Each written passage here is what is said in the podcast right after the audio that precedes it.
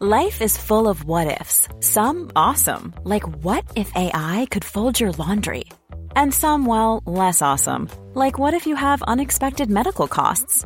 United Healthcare can help get you covered with Health Protector Guard fixed indemnity insurance plans. They supplement your primary plan to help you manage out of pocket costs. No deductibles, no enrollment periods, and especially no more what ifs. Visit uh1.com to find the Health Protector Guard plan for you. I'm Sandra, and I'm just the professional your small business was looking for. But you didn't hire me because you didn't use LinkedIn jobs. LinkedIn has professionals you can't find anywhere else, including those who aren't actively looking for a new job but might be open to the perfect role, like me. In a given month, over 70% of LinkedIn users don't visit other leading job sites. So if you're not looking on LinkedIn, you'll miss out on great candidates like Sandra. Start hiring professionals like a professional. Post your free job on linkedin.com slash achieve today. Vi är sponsrade av Länsförsäkringar. Det är vi. Eh, Jag har ju ett eh, problem i livet och det är ju att jag eh, rent ekonomiskt är något av en fuck-up. Jag både tjänar för lite pengar och jag gör av med för mycket pengar. Och det finns ingen framförhållning, det finns inget sparande till mig själv, det finns ingen pensionsgrej som har ju så många eh, som lyssnar skulle sätta eh, kaffet i, i vrångstrupen. Eh, när de förstår Ja, de gör det nu. Ja, när de förstår hur illa ställt det faktiskt är. Däremot så har jag lovat mig själv att jag ska inte låta den här ekonomiska fuck-uppigheten, som jag kallar den, föras över på mina barn. Eh, this ends now, har jag sagt. Och drag, dragit ett streck i eh, marken Bra. med kolkrita. Eh, tatuerat in ett streck har jag gjort. Eh, och därför så sparar jag till barnen varje månad. Och vi har ett system, jag och Li, att Li sätter in pengar på ett konto varje månad och jag sätter in pengar på ett annat konto varje månad. Livet är föränderligt, löften bryts, men Länsförsäkringar finns där för alltid och kan hjälpa till, då bland annat med Barnspar. Vi tackar Länsförsäkringar för att ni hjälper Nisse och andra att hålla sina löften. Och eh, glöm då inte att Länsförsäkringar kan alltså hjälpa dig med bank, pension och försäkring. Tack så mycket! Vi är sponsrade av Joina som är ett nytt spel för dig som är över 18 år från Folkspel. Folkspel är ju föreningslivets ideella lotteribolag. Ni känner alla till Bingolotter och Sverigelotter som har tjänat ihop 17,5 miljarder till föreningslivet sedan starten 1991. Ja, och är det någonting som jag älskar med föreningslivet så är det ju att eh, det ger upphov till liksom fysisk aktivitet och härliga upplevelser för mina barn. Det som är mindre eh, positivt är ju alla dessa högar med olika saker som man förväntas göra som föreningsförälder. Eh, jag vet inte hur många gånger jag har haft olika typer av lotter, tidningar eller andra grejer som ligger hemma och som jag tappar bort och som sen ska säljas. Det är godis, det är bullar, det är, ja, det är som sagt lotter och sen så slutar det alltid med att jag får hosta upp själv ur egen ficka för att jag har tappat bort allting och det blir ett himla krångel och meck. Det här kanske säger mer om mig än om själva eh, den här verksamheten. Men det är i alla fall ett problem för mig. Därför så älskar jag tanken på eh, Joina. Eh, eller vad säger du Manne? Ja, det här är alltså ett lotteri där man signar upp sig på, eh, på, på en prenumeration eh, där man har chansen att vinna varje vecka. Så föreningsbarnet då eller föräldern säljer en prenumeration till någon och varje månad då så tjänar föreningen pengar. Eh, väldigt, väldigt smidigt och man behöver inte hantera några fysiska pengar eller något sånt. Och det är också såklart ett kul spel som man dock såklart måste vara över 18 år för att spela. Så om du eller din förening vill veta mer så gå in på folkspel.se joina med y och läs mer om det här smarta. Ja, det ska jag verkligen göra exakt just nu. Tack så mycket Joina.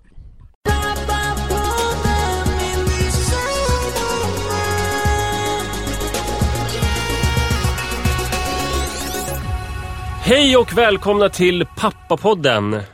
Jag vet inte vilket avsnitt, jag tror det är 275 säkert. Nej, det är 76, för du klipper. Då är det jämna. 76, det är bra att du har så eh, otroligt bra koll. Tack så mycket, tycker Manne. jag. Eh, En som inte har koll, det är min fru. Eh, För hon... Jag vet att Sara har gjort lite liknande grejer. Alltså köpa växter. Li har liksom något projekt nu med balkongen och har köpt jättemycket växter. Vilket jag tycker är, det är trevligt på många sätt och vis. Men sen så är det inte helt tydligt vem som ska vattna växterna. De köper dem och, och hoppas att det ordnar sig? Lite. Eh, så att igår när jag satt på balkongen och eh, jobbade så såg jag att de här växterna verkar inte må så bra. De behöver nog vattnas. Och då känner jag så här, gud, är det här mitt ansvar? Vems ansvar är det att vattna blommorna? Så började jag messa lite med Liv fram och tillbaks. Dels att jag, ska jag vattna dem eller? För jag vill inte heller... Jag vet ju att växter kan ju dö om man vattnar för mycket. Så om hon har en strategi att, så här, att det ska vattnas eller inte. Så då, först var jag så här, ska jag vattna blommorna? Hon bara, ja gör det. Jag bara, men vadå? De håller ju på att dö. Du kan ju inte bara säga jag gör det. Det är ungefär som så här, ska barnen få mat idag? Eh, de ser ut att vara hungriga, de håller på att dö. Så att då eh, vill jag att det ska ha, finnas någon slags system. Alltså att det, att det är en tydlig, eh, så att säga, delegerat vem som sköter vad. Jag vill inte behöva gå och tänka på blommorna. Jag kan gärna vattna dem. Om det liksom, som på landet till exempel, då är det så här, eh, mamma, alltså barnens farmor, hon är ju huvudansvarig för alla växter. Men när hon är borta eller gör någonting, då lämnar hon tydligt över ansvaret till mig eller någon annan. Med så här, nu, nu får du vattna. Då vet jag, okej, nu är det här mitt ansvar. Men hemma känns det helt otydligt. Och, det bara, och jag, jag skiter lite grann i växter. Alltså, jag tycker det är trevligt att de är där. Men det är inte så trevligt så att jag vill gå runt och ha ont i magen för att jag är rädd att de ska dö och vem som ska... Alltså det skapar mer oro än liksom... Än vad det är väl lugn. Ja, Men det det är väl så här att, eh, och det är ju eh, djupt orättvist, att eh, Alltså för då, i så fall är det så att det är den som har anskaffat någonting. Alltså om någon har skaffat någonting så får den ta hand om det också. Och det är väl, det, det är väl så man gör med barn också. Att så här, man skaffar dem tillsammans. Så då borde det vara ungefär delat ansvar. Men sen liksom undermedvetet så bara, vad fan var ju du som hade den i magen. ja just det. Det är ju mest, det är Just ändå det. mest du. Ja. Eh, det är fan du som har hållit på att föda, skulle föda ut den och sådär. Så, att, så du får ta lite mer ansvar. Så har man ju liksom sett det historiskt. Eh, Det var ju, du gick ju omkring och höll på. Det var ju du, dina bröst blev stora och ömma. Du fick någon bröstböld och mjölkstockning och skit. Nu får du ta det där lite extra. Eh, så att om, om barnet behöver mat, då är det väl du som... Annars får du skicka ett sms. Så Ja. kan jag mata. Eh, och eh, på samma sätt är det då med blommor. Fan, du har skaffat de där blommorna. Samtidigt så är det ju, man skulle ju vilja att det var så att så här, nu har jag tagit steget och skaffat det här så nu sköter jag det inte. Fast Nej. det som kanske krävs då är ju kommunikation. ja, men det är väl det som är det viktiga. Nu har jag. burit det här barnet i magen så att nu får du ta lite, den största delen av ansvaret. Ja. Nu har jag köpt blommor för 3000 kronor på vårt gemensamma konto. Nu får du vattna de jävlarna. Men är det också att man är... Hade det känts okej om hon hade sagt så? Nu har jag skaffat blommor, varsågod, du får sköta vattningen. Eller hade du Ja, hade, reagerat? de, hade de lagt fram det på det sättet hade jag väl tyckt att det var lite otrevligt. Fanns det irritation redan när hon kom hem med blommorna och det övertrasserade kontot? Innan vattnandet hade dykt upp? Alltså det där grej. övertrasserade kontot känner jag inte riktigt till. Det kanske är någonting som ni har. Så, nej, så nej, att, nej, om det nej. kommer som en nyhet för mig. Nej, det vet jag Eh, ingenting om. Nej. Jag bara chansar. Ja, nej, nej, jag känner ingen irritation alls. Däremot så kände jag ju irritation. Då tyckte jag så, åh vad fint med lite blommor. Eh, men sen så, att det var liksom uttalat att eh, Li var ansvarig för dem. Mm. Alltså sen, sen att som jag sa, alltså jag har inga problem att vattna blommorna. Det kan jag göra. Men, men jag, jag vill veta om det är mitt ansvar att jag ska gå och tänka på dem. Mm. Eh, annars så tänker jag inte på dem. Och då, nu när jag satt på balkongen så började jag ju tänka på dem. Då fick jag ju ångest. För jag bara, vad är det som händer? Håller de på att dö eller? Jag, jag har varit med om motsvarande situation. Min hustru har ju skaffat väldigt mycket växter. Ja, och var jo. inte bara blommor utan eh, liksom som trädgårdsland eh, och eh, träd och sånt och buskar. Ja. Och eh, jag vet inte fan vad det är med mig. Jag borde ju bli jublande glad. Ja. För att eh, det är ju otroligt vackert. Och eh, det gör ju vår uteplats och balkong till eh, paradisiska, lummiga miljöer. Eh, och eh, dessutom så är det något som jag inte är sugen på att göra själv. Jag vill ju ha de här växterna men jag vill inte åka till plantagen och välja ut dem och fixa jord och sånt där. Och konka krukor. Men ändå så är det som, jag vet, jag vet inte fan vad det är. Att jag blir lite irriterad. Dels så tänker jag utan att fråga, hur, mycket kostade det här? Ja. Det måste ju varit tiotusentals kronor. ja, just det.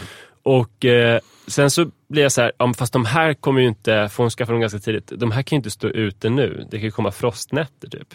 Att, jag, att jag har en inre mansplaining Växt. monolog kring växterna. En, ett inre grönt finger som bara kommer fram. Nej, men att jag liksom eh, inte unnar henne att hon har fixat det här. Och att jag, tänk, att jag målar fan på väggen. Men, de här men- kommer inte klara frostnätter. Om man ska Jag psykologisera. hade ju fel, de har ju överlevt. Alltså. Men vad är det du inte undrar? Är det så att... eh, För, Du har ju dina intressen. Ja.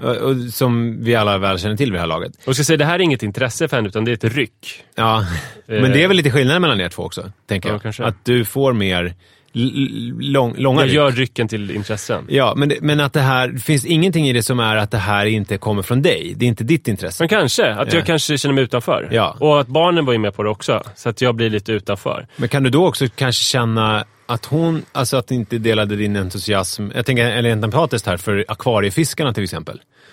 Att det kom från Jag kanske att jag vill att det är en tillbakakaka. Jag tänker fan inte bry mig om dina syrener om, om du inte brydde, mig om, brydde dig om mina citrusmalar. Ja, så kan det väl... Nej, men jag tänker mer för dig, att du kan förstå hur hon kände det när du började med det här akvariegrejen. Att Ja, det liksom var... Ja, men det, det som jag är glad, som jag lärt mig liksom visa av erfarenhet, är att när jag får ett konstigt styng av irritation kring omotiverade grejer, att jag har lärt mig att inte låta det pysa ut. Ja. Om jag tänker så här, det kommer inte överleva frosten, så, så säger jag inte det. Men det är nog smart att hålla vissa saker inne. Men sen så är det, man ska ju inte göra, hålla allting inne för länge. För då kan det ju bli så här att man åker till Las Vegas och hyr hotellrum och så tar man dit vapen i flera väskor och så sitter man och skjuter på folk i publiken. Nej, det är sant. Man får, och, men jag ska säga det också, att jag har ju bara vattnat en enda gång. Och det har aldrig funnits någon förväntan på mig att jag ska vattna. Så där är ju en skillnad också. Nej, men, men det, det har ju inte funnits på mig heller. Men det var ju därför jag såg ju blommorna och bara, gud, de här behöver vattnas. Är det någon som har koll på de här? Lite som du vet, på julafton, långben där. Vem är det som kör? Det är ju jag! Nej, det gör det inte. Det är ingen som Men vad kör. har ni kommit fram till då, kring eh, fördelningen av vattning? Lia bara eh, olika sådana här skratt-emojis och ha ha ha. Eh, jokes on you, typ. Sms. Så jag, Vad vet, jag, betyder jag, det här jag, vet, inte, jag vet inte faktiskt. Jag har ingen aning. Men Jag, vattnade du då? ja, jag vattnade Ja, du- igår. Ja, det gjorde jag. Ja. Mm. Ja, eh, så att, eh, men jag tänker eh, avslutningsvis att det här med växter skulle alltså, ha potential att bli ett Manne Forsberg-intresse. Jag vet. Alla säger det. Ja. Alltså, jag kan verkligen se Jag fattar inte dig... att det inte har blivit det än. Ja, men det kanske är så att, folk, att du vill inte göra det förväntade. Alltså du, helt plötsligt var det löpning, för det tyckte jag var otippat. Att Ja. det helt plötsligt blev att du skulle springa ett maratonlopp. Jag vet, och- det är skitkonstigt. Men jag läser nu eh, Tjuren från Solna, kan jag Ja. rekommendera. Eh, Gunnar Ardelius senaste bok. Okej. Och minnesgoda lyssnare har ju hört en del om Gunnar Ardelius. Ja. Han är ju ordförande för Författarförbundet Inte längre, nu har sagt eller avgående. Ja, Ja. precis. Avgående. Och eh, författare och eh, gammal vän till mig och centralbadsbadare och sådär. Mm, lång. Ja, och den här eh, berättarjaget i boken har ett växtintresse och tar sticklingar och så här. Och det är ju någonting som Gunnar har lånat från sitt eget liv. För för tio år sedan så gav han mig olika blad och sådär. Man var hemma hos honom, han hade otroligt mycket växter. Jätteovanliga sorter. Så han sa, den här var fin. Och då la han in ett blad i lite blött toalettpapper. Som han sen eh, lät ligga i ett vattenglas tills det grodade sig och sen satte i en eh, kruka med jord. Och sen hade man liksom likadana växter som Gunnar. Så när man såg i vardagsrummet kunde man bara kopiera. Det är ju någonting otroligt. Ja, det är Så jävligt att, eh, Ja, det finns ju potential. Jag tycker ju mycket om växter. Så det var bra tips. Ja, vi Ja. får se om du får plats för det i din uh, Det skulle vara kul. För att jag, jag, jag kommer ju ta bort eh, cigarrer. Helt? Eh, I alla fall under en period. För Okej. jag har bestämt mig för att sluta snusa. Och då vill jag inte hålla på med nikotin. Okej. Eh, så att, och då friar jag ju lite... Men du kommer väl ändå, du kommer inte göra av med dem? De kommer vara, Nej, de kommer finnas kvar. Du kommer ha Eh, luftfuktigheten, bevara den i humidorerna och sådär. så Exakt, liksom- och jag tänker om, om, om typ två månader, då får jag röka en, cigarett, eller en cigarr i, i veckan kanske. Det här med ditt, att du ska sluta snusa, har det inte, det har inte börjat ännu? För jag såg en Nej, snusdosa jag hämtade ut igår. Jag, eh, jag vet inte hur intressant det här är exakt. Det är ganska intressant kanske för folk som tror- snusar. ja. Jag har ju snusat alltid. Alltså, Ja. Jag har rökt och snusat. Jag har varit nikotinist sedan jag var 13-14 år. Ja. Eh, obrutet. Eh, och jag har aldrig försökt sluta snusa någonting. Sen slutade min lillebrorsa Johannes snusa. Och det klarar jag inte riktigt av. Att han slutar snusa och så slutar inte jag snusa. Alltså de, om han slutar snusa, då måste ju jag också sluta snusa. Okej. Och dessutom så Va, mäter va, jag min... varför? Jag vill bara bryta in i den. Varför? Jag vill inte vara sämre. Och sen också så... ehm, Det kan ju vara så här att du, om man har en annan typ av logik, att du är coolare liksom. Det. Att han är en tönt. Ja, ja, så skulle man kunna se det. Ja. Men sen också, jag, jag funderade på att sluta snusa för typ så tio år sedan. Men då slutade jag ju dricka. Det kändes som så här, jag måste ju behålla någonting. Ja. Men nu är det så länge sedan jag slutade dricka, så nu är jag liksom säker i min eh, nykterhet tror jag.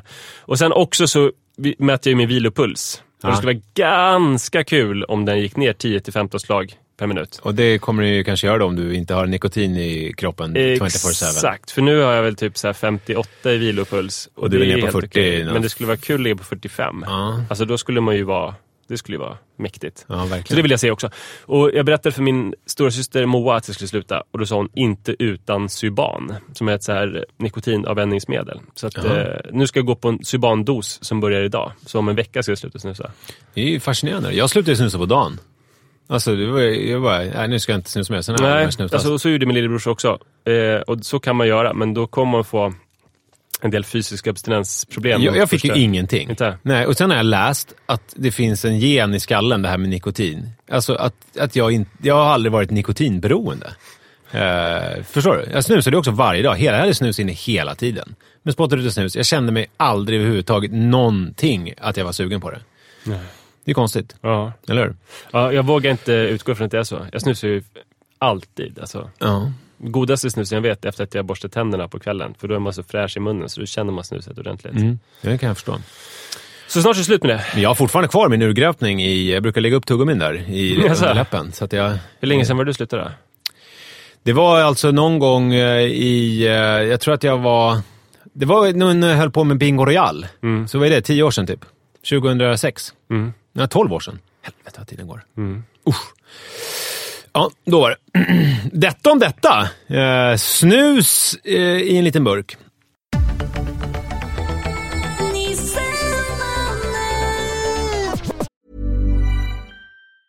Hiring for your small business? If you're not looking for professionals on LinkedIn, you're looking in the wrong place. That's like looking for your car keys in a fish tank.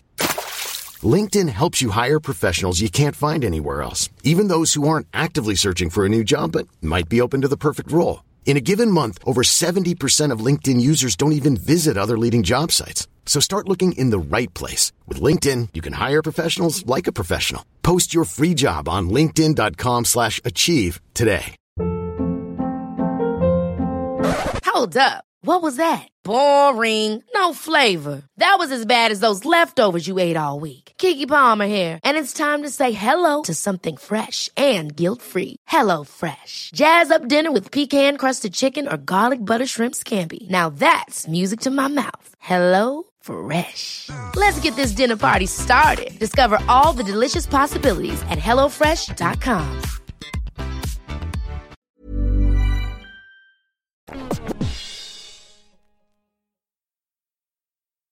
Alltid när man hade små, små barn som inte lät en sova någonting på nätterna. Man hade stora påsar under ögonen. Man hade en martyrgloria på huvudet. Så sa folk att eh, stanna upp och njut. För det här går så oerhört fort. Alltså inte folk, utan äldre som hade varit med om det för Ja, länge sedan. ja, ja, äldre än en själv. Eller, eller bara för jämnåriga som hade liksom Äldre tioåringar. Ja, Ja, ja. exakt. Ehm, det. alla var ju rörande överens om att det var på det här sättet. Och man bara, men vänta nu, hur kan det stämma? Alltså när man stod och väntade på att Sara skulle komma hem, hon skulle komma hem fem och komma hem kvart över fem. Det, bara det var ju fem år. Ja. Som jag stod i vardagsrummet och tittade ut eh, mot gatan och hoppades att de skulle uppenbara sig under gatlyktorna. Fem år var det. Så hur, hur skulle det kunna stämma att det verkligen gick snabbt när vissa saker gick så fruktansvärt långsamt? Eller de här gångerna som du har beskrivit när man satt och så här rullade en boll. Jag trodde du skulle säga runka. Förlåt, Tourettesen slog till. Ja. När du satt och runkade och bara... Satt och När, när det var så här tionde gången på den eftermiddagen och bara fan vad lång tid det tar. känns som tusen år innan det händer något. Jag Ja. börjar bli gammal, jag Ja. kommer inte lika fort längre. Nej, när man och rullade en boll och bara, ja okej, jag kommer inte palla att gå ut på någon så här promenad nu. Mm. Och om en och en halv timme är det lunch och sen ska barnet sova. Just det. Sen bara, okej, lite Duplo, lite Mm. rulla boll. Ja, och det, då var det också svårt att förstå vad de menade med att tiden går så oerhört fort. När det tog, ja, inte fem, men i alla fall sex månader satt man och rullade boll och byggde Duplo. Mm. Innan det var dags för den där maten. Som skulle eh, tillagas på något vis. Eh, men det är ju så att alla betydelsefulla eh, skeden så finns det ju så här två olika tidsperspektiv. Alltså det går ju enormt långsamt när man är mitt uppe i det. Som så här, den första stora kärleken. Eh, man är ju i den där hur länge som helst för att allting är så betydelseladdat. Ja. Men efteråt, när man eh, sammanfattar det, så har det gått otroligt fort. Så det går först oerhört fort och sen så upplever man det som att... Först går det oerhört långsamt och sen upplever man det ändå som att det gått väldigt, väldigt fort.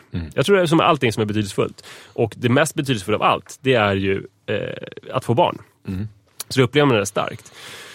Och det är nu man börjar kunna eh, titta tillbaka på saker.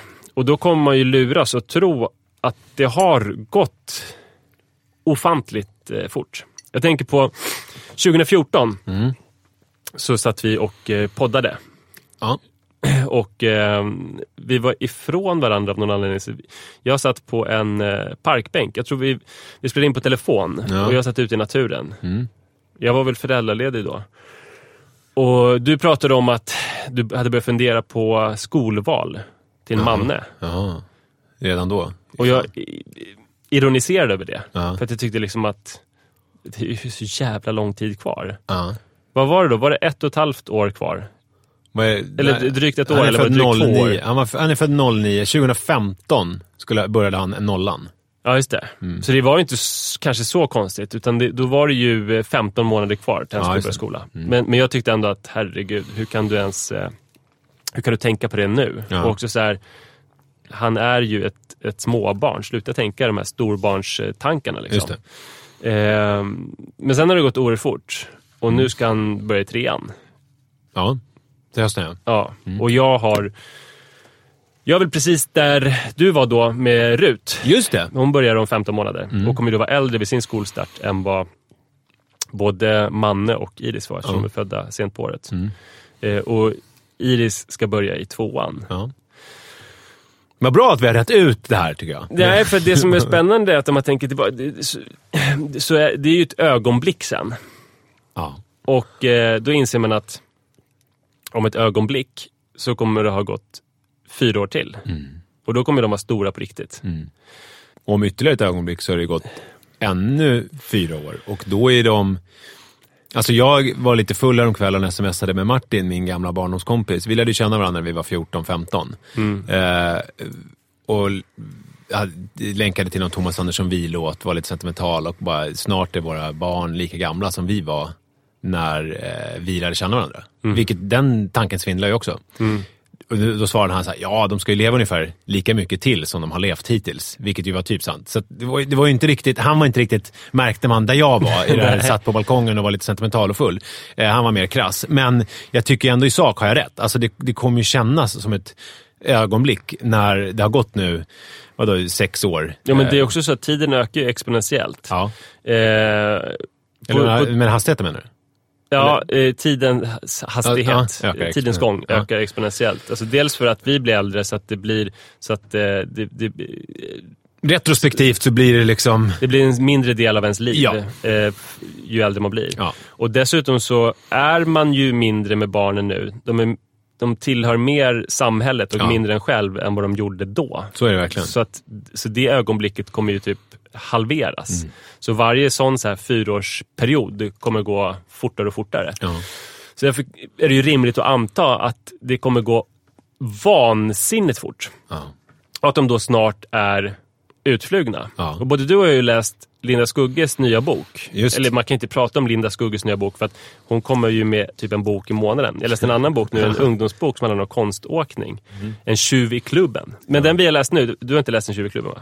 Nej, jag har, inte. Jag, jag har läst Flygfärdig. Oj, nu Siri, 20-klubben med den del...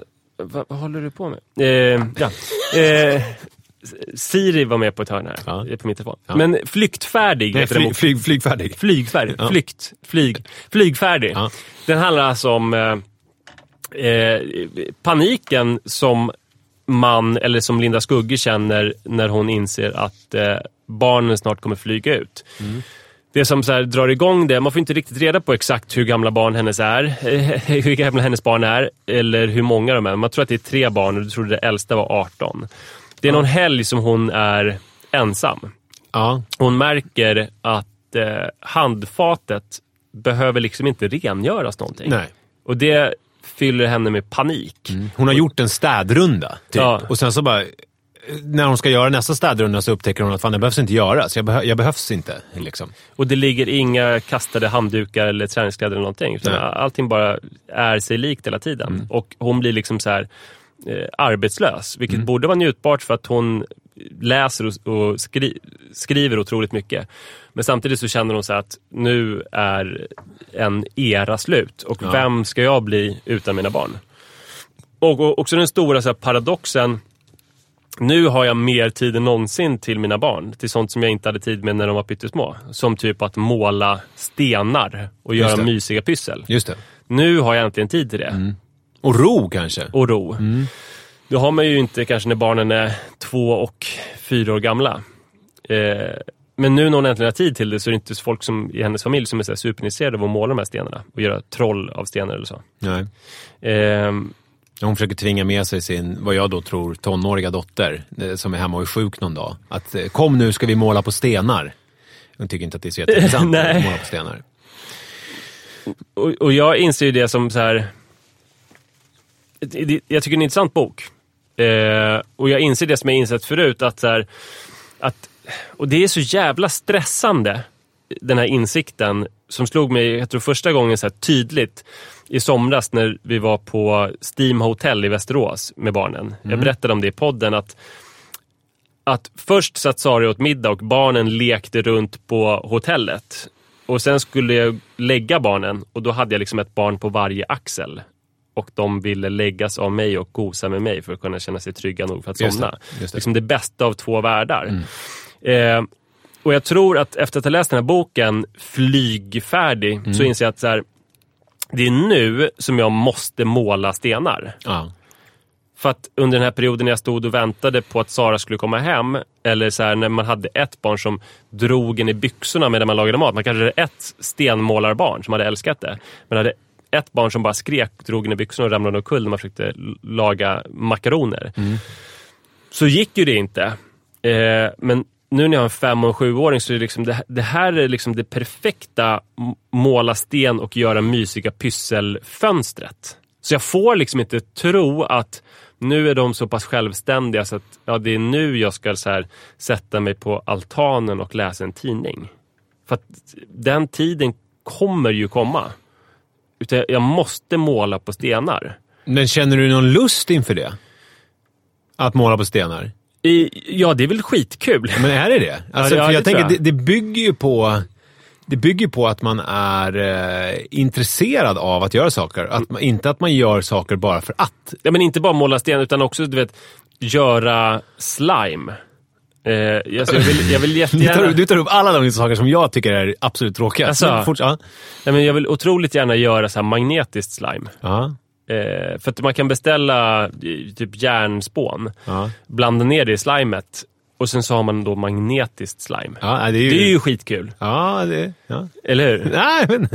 Eh, och också du vet, fingervirkning. Det finns hur mycket som helst. Ja. Ja, Du är så pysslig. Jag, jag tycker inte att Det, det... alltså, Iris är ju den som är mest pysslig. Det är hon som har fått lära mig hur man fingervirkar och sådär. Ja. Eh, jag kan inte göra loppor. Det Nej. kan hon göra. Sådär. Eh, så, så hon har ju fått lära mig en del saker. Att vika svanar kan Iris, men inte jag. Sådär. Eh, men det är ju precis nu jag ska göra det. Så jag ska liksom inte... Jag tror att, sen, sen kommer det vara så att barnen är borta hos kompisar och väldigt mycket nu är det att de är ute och leker på gatan. Mm. Eh, då ska jag inte tvinga in dem för att måla på stenar. Men jag ska, stenmålning och magnetisk slime-tillverkning ska hela tiden finnas som ett alternativ. Och jag ska framförallt inte se det som att gud vad mycket tid eh, jag fick nu. För att jag måste ju utnyttja det här perfekta åldern. Och det är som sagt en enorm stress att inse att så här, det kommer aldrig bli bättre än det är precis just nu. Nej, det är ju det här är, det är det perfekta tillståndet. Ja. Som ju inte går att lösa, som jag har konstaterat tidigare, genom att skaffa ett till barn. Eftersom då kommer jag inte kunna njuta av Iris och Ruts perfekta ålder. För jag kommer vara upptagen med sp- spädbarnsomvårdnad. Ja. Eh, så det, det är liksom så här stressen att njuta. Vad heter det i eh, Alex Schulmans första bok? Kommer du ihåg vad den hette? Eh, Att vara med dig är som... Nej. Skynda att Skynda- älska. just det, just det. är liksom den, eh, Ja. den stressen. Och inte bara skynda att älska, utan också skynda att bli älskad. Ja, men gud, jag tycker att, att, att det har... Jag får typ lite ångest när jag, när jag hör dina reflektioner kring efter boken. För, för mig, det som den gav mig, det var ju att... att alltså, om jag...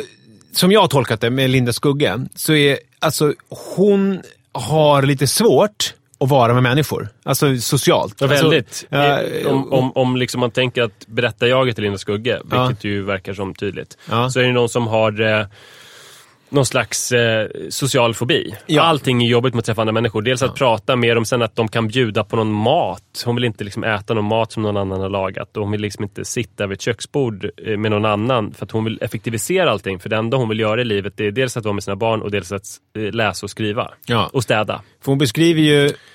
Precis, man ska ju aldrig förutsätta att eh, författaren är berättarjaget. Men berättarjaget, alltså det här är saker som väcktes i mig. Eh, Beskrev ju hur hon då eh, behövde kolla om hennes telefon fungerade. Minns du den passagen? Nej. Eh, för hon pratade, hon lyckades inte ringa upp till en eh, person. Eh, och, Ja, just det. Och Mm. då kom hon på att hon inte hade några som hon kunde prova att ringa, förutom sina föräldrar som av någon anledning var upptagna och barnen var i skolan. Att hon då, liksom, då hade hon inga andra. Samtidigt som hon beskriver så otroligt ingående hur hon trivs med umgänget med framförallt en av döttrarna. För hon återkommer ju, det blir nästan som, som jag, beskrev, jag beskrev det innan, eh, att gud, jag tycker hon upprepas lite och då, då tolkade du det som att det var eh, omkväden, att det var någonting eh, häftigt. Och då fick jag upp ögonen för det och visst så var det så. Men det finns ju ett omkväde då, eh, när hon, när hon eh, lånar tiotals kilo böcker tillsammans med sina döttrar och de skrattar när de går De hem. skrattar åt att det är för Att, tungt. att det är så tungt. Ja, hon har ju lyckats eh, inympa den här lusten för orden och böckerna i sina barn. Ja, Och att de inte nöjer sig med topplisteböcker utan att de vill ha mer tuggmotstånd. och det som jag är imponerad av är att hon faktiskt har, verkar ha lyckats skapa alltså, kompisar. Förstår jag vad jag menar? Det som är drömmen. Eh, och som jag inte riktigt har lyckats med hos mina barn. I alla fall inte min äldsta. Den yngsta är ju än så länge för liten. Men alltså att, det, att de... Eh, eh, att, att de blir det här, eh, den här relationen. För att hon är ju väldigt relationstörstande, huvudpersonen. Alltså behöver ju de här sociala, eh, det här sociala. Men samtidigt är hon rädd att hon kommer torska det. För att de här barnen ska ju göras redo för livet och sen så försvinna iväg. Och hon kan också rationellt tänka kring sitt föräldraskap som att jag ska göra de här barnen redo för livet. Hon beskriver ju ofta hur hon så här, har ångest för att hon står och förbereder några avancerade homosmackor åt eh, någon dotter som ska iväg på något läger. När hon egentligen förstår att det här borde ju hon få göra själv så att hon lär sig att ta hand om sig själv. Att det, det är en konflikt i henne hela tiden där. Och det där har jag tagit med mig jättemycket av. Eh, för att jag tänker ju att eh, Alltså, det, det är ju faktiskt så att min uppgift som förälder är ju att se till att mina barn eh, fixar det. Alltså, och klarar av att leva sina liv. Förstår du vad jag menar? Eh, och att det också, eh, jag, jag tänkte också hur viktigt det är för mig att vårda mina sociala relationer utanför familjen. Eh, lite som du nu har börjat göra med att bjuda hem folk varannan Just vecka, det. varannan söndag. Alltså för att inte lägga alla sina ägg i samma korg. Barnkorgen. Eh, I barnkorgen. För att man, jag tror att man lägger krokben för sig själv då, för att jag tror att risken finns att man kväver barnen. Eh, Att det blir liksom, att de då inte vill umgås med en. Men det är väldigt stort ansvar för dem att bära såklart. Ja, så att... Eh, ja, så jag, ja, det var mer det som jag tänkte på. Eh, det var Det är också mer, så jävla ojämlikt. För, att, eh, för en förälder som har lyckats göra sina barn till kompisar Mm. så är det den mest betydelsefulla och glimrande relationen som finns. Ja. Alltså jag tänker bara så här i, i morse när jag skulle lämna barnen, det är ju nästan alltid Sara som gör det. Så Mm. för, för mig är det lite så här jungfrulig mark när jag ska lämna. Och det kan ofta vara skitjobbigt när barnen inte vill vakna och inte sätta på sig kläder. Så här. Just det. Men i morse var det bara så här helt eh, fantastiskt. De gjorde allting själva och valde kläder och sen så var det så här så otroligt mysigt att åka bil med dem och eh, prata om olika saker som händer i deras liv. Och för dem var det ju bara ett helt jävla vardagligt samtal med pappa i bilen. Och för mig var det liksom så starkt så att det blir så här lite tårögd när jag tänker på hur jävla mysigt det var och hur glad jag var att, att det inte hade varit några konflikter eller så här. Eh, så, att, så det är ju en, väldigt ojämlik grej. Att, sen går ju de in i skolan och hänger med någon förskola och hänger med någon kompis och det var liksom mycket mer skimrande än det här vardagliga småputtet Ja. pappa. Men för mig är det det största som har hänt på hela dagen. Och jag brukar tänka på eh, min egen barndom, just det, jag har nämnt det i podden tidigare, att jag har ju egentligen inga minnen av mina föräldrar från hela barndomen. Alltså det är klart att jag, om jag verkligen tvingar mig själv att sitta och tänka. Men du häckade i din pappas arbetsrum brukar du berätta. Jo, men det var ju, när jag- det var jag ändå 15.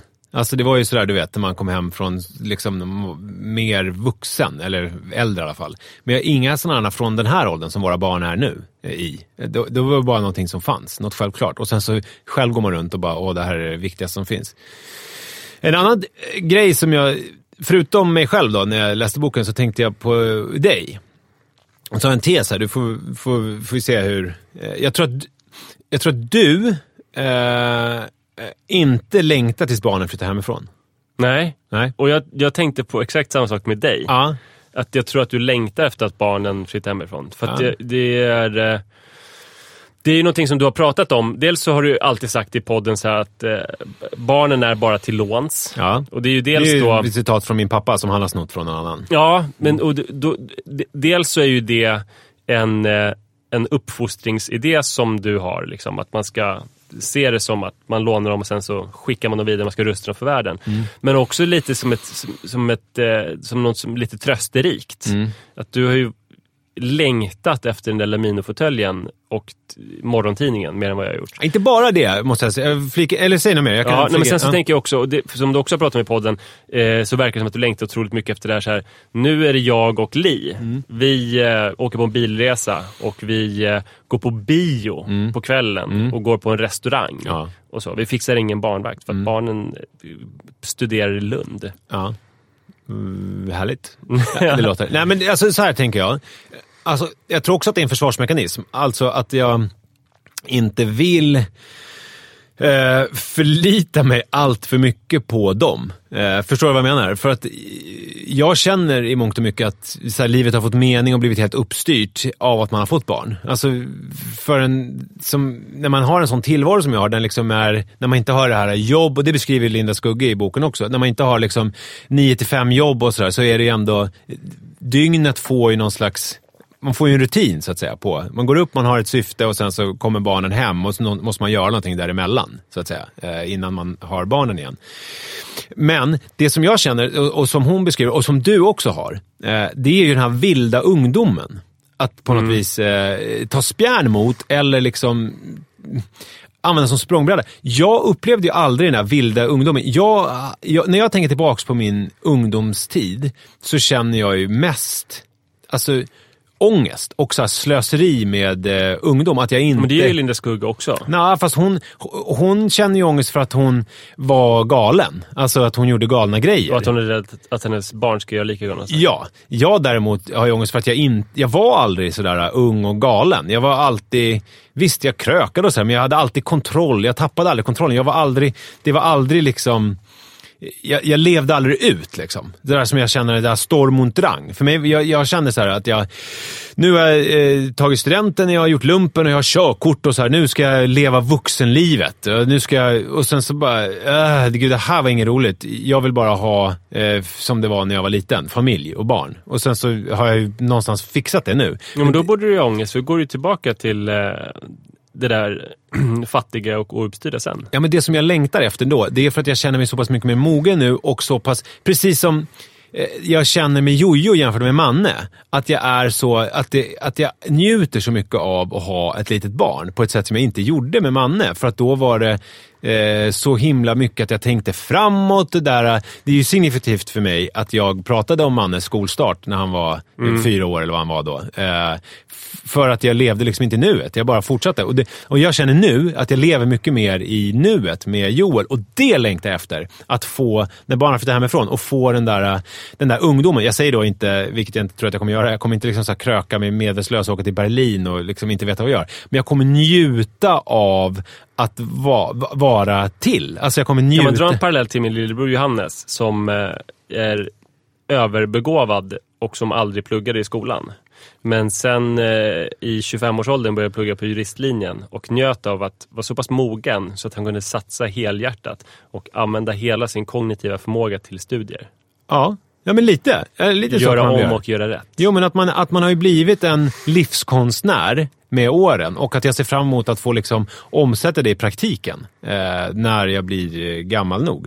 Men berätta nu, vi hade ju en tes om att du inte riktigt längtade efter att barn skulle flytta hemifrån. Nej, för att förutom att barnen ger stadga så är det ju så här att det är den största och mest skimrande kärlekshistoria som jag någonsin har upplevt. Och än så länge är den här kärleken besvarad. Den är ju redan nu ojämlik eftersom jag är mer upptagen av den här kärlekshistorien med mina barn. Och det, det är något som de alltid har haft, men som är ganska nytt för mig sett till mitt liv. De Mm. har ju bara varit med, hur många blir det? 15 procent eller. Mm, av liv. snabbt, snabbt Ja. överslagsräkning. Ja, jag har ingen aning. Nej. Men eh, medan jag har varit med i 100% i deras liv, så där Mm. finns det en, en inneboende ojämlikhet. Men det, det är ändå så en, en ömsesidig kärlekshistoria som kommer fortsätta vara lika viktig för mig, men som kommer bli mindre och mindre viktig för dem. Ja. Eh, och det har jag ju, känner jag en skräck över. Det känns också som att allting, nu när de är fem och sju år gamla, så kan jag göra allting som jag vill göra i mitt liv, men ändå leva mitt liv med dem. ja, just det. Eh, och jag har barn som känns både stora och eh, självständiga och små och trygghets och hjälpsökande samtidigt. Så, så, så då är risken att det bara blir ett stort vakuum. Men, vad, men, vad, men vad är det du är rädd för ska hända då? Att du, att du inte ska... Att jag går miste om någonting som jag har nu Ja. och som jag då inte kommer ha då. Ja. Så, så livet kommer då bli eh, eh, fattigare, såklart. Ja, men ja. Sen kan man ju fylla det med, alltså, istället för att springa fem mil på en vecka kan jag springa 15 mil på en vecka. Men jag är inte säker på att jag kommer bli gladare av det. Men ser du inte fram emot, alltså jag ser fram emot så här, träffa Manne. Det är så svårt att tänka med Joel, han är fortfarande så pass liten så allt blir så abstrakt med honom. Eh, men med Manne, det känns liksom lättare att tänka med honom som 20-åring än eh, vad det känns att tänka med Joel som 20-åring. Eh, men så här, träffa Manne och ta en fika och få ta del av hans liv och så här. Alltså jag tycker det känns ju otroligt spännande. Eh, och någonting jag ser fram emot jättemycket. Ja, det är det såklart. En annan grej som blev, jag blev väldigt förvånad över när jag läste den här boken, som också rör dig. Det var, Hon beskriver ju, eh, vilket ju nu här faktiskt tyder lite grann på att berättarjaget och eh, romanförfattaren eh, är lite en och samma. Ja, men eh, allting tyder på det. Ja, eh, men det var för att hon, hon har ju en historia, helt kort, om... Det har blivit som en intern eh, sägning hon har för sig själv. Eh, att eh, det måste vara pepparkakan. Som hon har hört när hon har lyssnat Ja, på... fan, det där tänkte jag också på, att det är, den, det är någonting som jag börjat anamma. Ja, jag menar att, att, det, att det är alltså... Hon lyssnade på ett radioprogram när eh, de bad lyssnarna... En lyssnarfråga. lyssna, kom, in, kom med era bästa tips om julen. Alltså man förväntar sig typ så här, men använd den här eh, hel kanelstång istället för... Ja, det, eh, alltså era kulinariska tips. ja, lite grann så här, verkligen... Eller så här, vad är den mest betydelsefulla smaken Ja. eh, för julen? Och så var det någon som ringde in på värmländska och bara, det måste vara pepparkakan. Ja. Och att det är så trivialt då, att det liksom är eh, så... Hon tyckte att det lät så otroligt spånigt. Ja. Eh, och och eh, har använt det som så här, eh, ironiskt när hon har beskrivit folk som är lite enkla i huvudet. Ja. Det måste vara pepparkakan. Eh, för hon är ju faktiskt en del av eh, den ironiska generationen och det har hon brottas ju väldigt mycket med också. Att hon har svårt med hela eh, liksom den här Instagram-tillvaron. För att är det någonting dagens ungdom är så är det inte riktigt ironiska på det sättet som eh, det var på 90-talet. Alltså man är ju väldigt mycket att man ska leva i nuet och carpe diem och det är mysiga bilder med alltså, double rainbow eh, på Instagram och sånt. Att man är liksom... Exakt, hon beskriver i slutet av boken att hon inte har deltagit i världen utan hon har cyniskt betraktat den. Exakt. Och nu inser hon att hon vill att, att hennes barn ska delta i världen och uppskatta pepparkakan och gilla topplisteböcker Mm. och eh, omhulda de mest populära och tomma hashtagsen på Instagram och drömma om ett strandcafé och Mm. sådana saker. inte göra det så jävla svårt för sig. Nej. helt enkelt. Men då beskriver hon hur hon också eh, föraktar lite grann sig själv för att hon på Instagram eh, förvandlas till det där. Eh, och hon beskrev, hon har lagt upp en bild eh, från nyårsafton där hon skrev eh, att jag ska vara mer ute i naturen. Och då tänkte jag så här, det här måste jag ju kolla. Så jag började följa henne, så gick jag in och tittade på den bilden. Och jag blev så förvånad över att Manne Forsberg inte hade likat och inte följde henne. Nej, det är skumt. Alltså det, det, var, det, det, var det mest chockerande jag varit med om i hela mitt liv, att jag var först.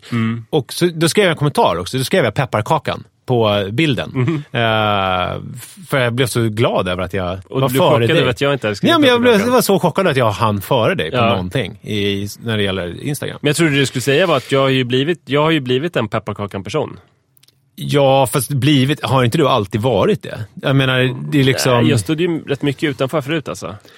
Men, men, alltså, Linda Och Skugge, ja, men Linda Skugge hade ju inte en djembe-trumma och satt på Drottninggatan och spelade trummor och, och föreläste om mansrollen och, och trummor. Alltså du, du är ju... Det är En mer hippie. så här, att, känner jag, att du har ju mer hittat tillbaks till din hippie.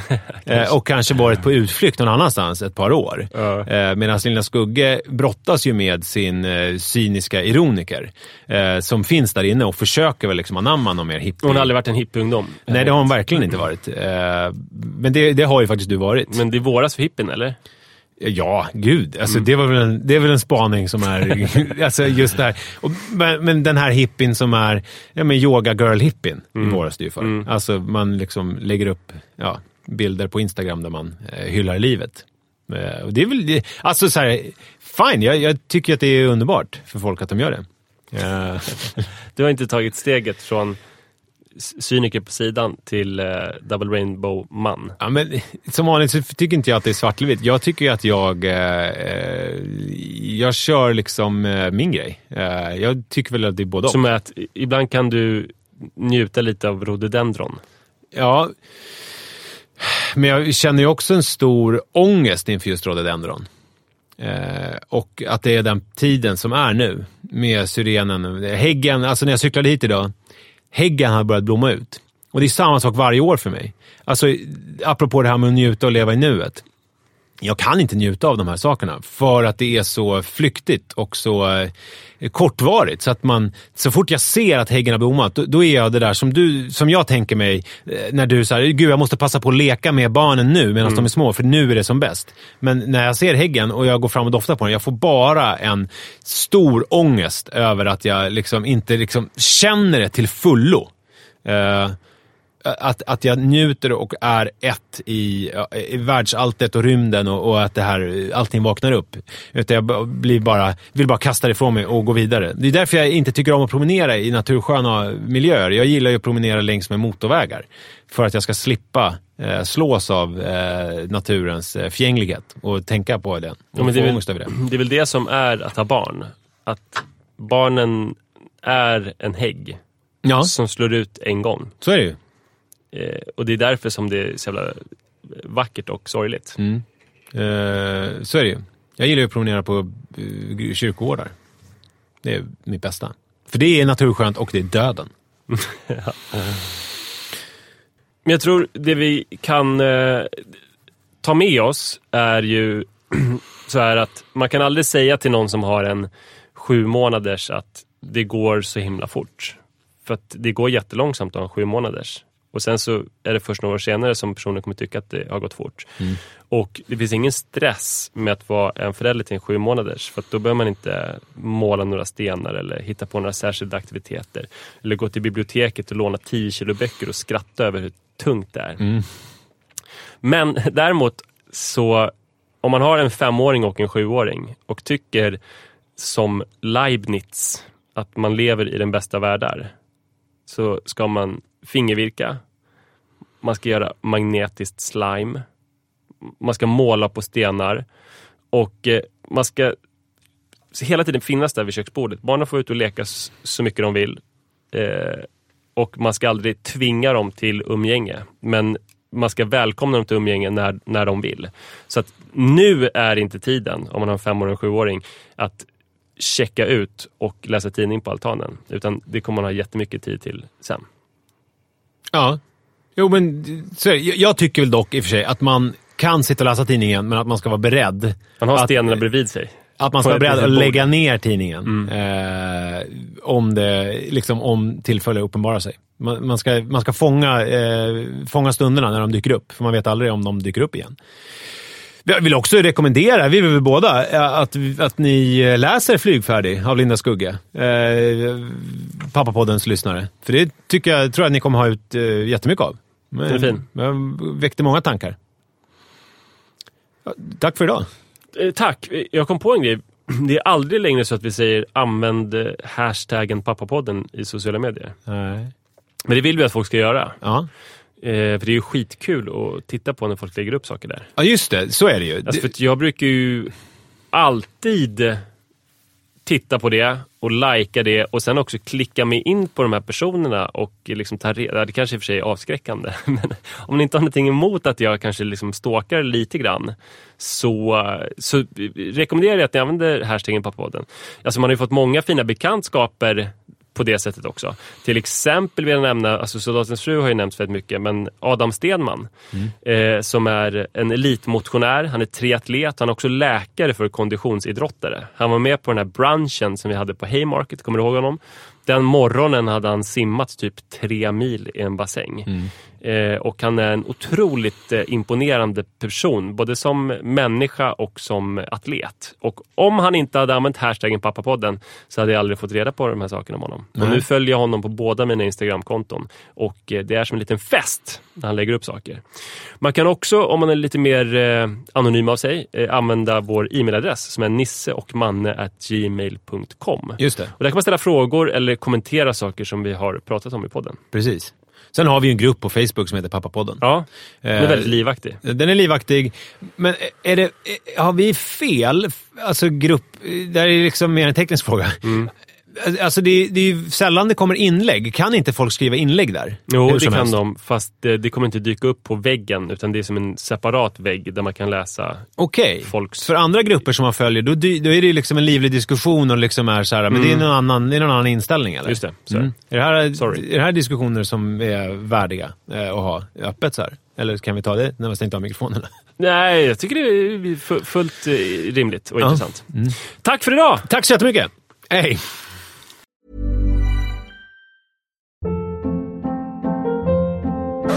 Hold up. What was that? Boring. No flavor. That was as bad as those leftovers you ate all week. Kiki Palmer here, and it's time to say hello to something fresh and guilt-free. Hello Fresh. Jazz up dinner with pecan-crusted chicken or garlic butter shrimp scampi. Now that's music to my mouth. Hello Fresh. Let's get this dinner party started. Discover all the delicious possibilities at hellofresh.com.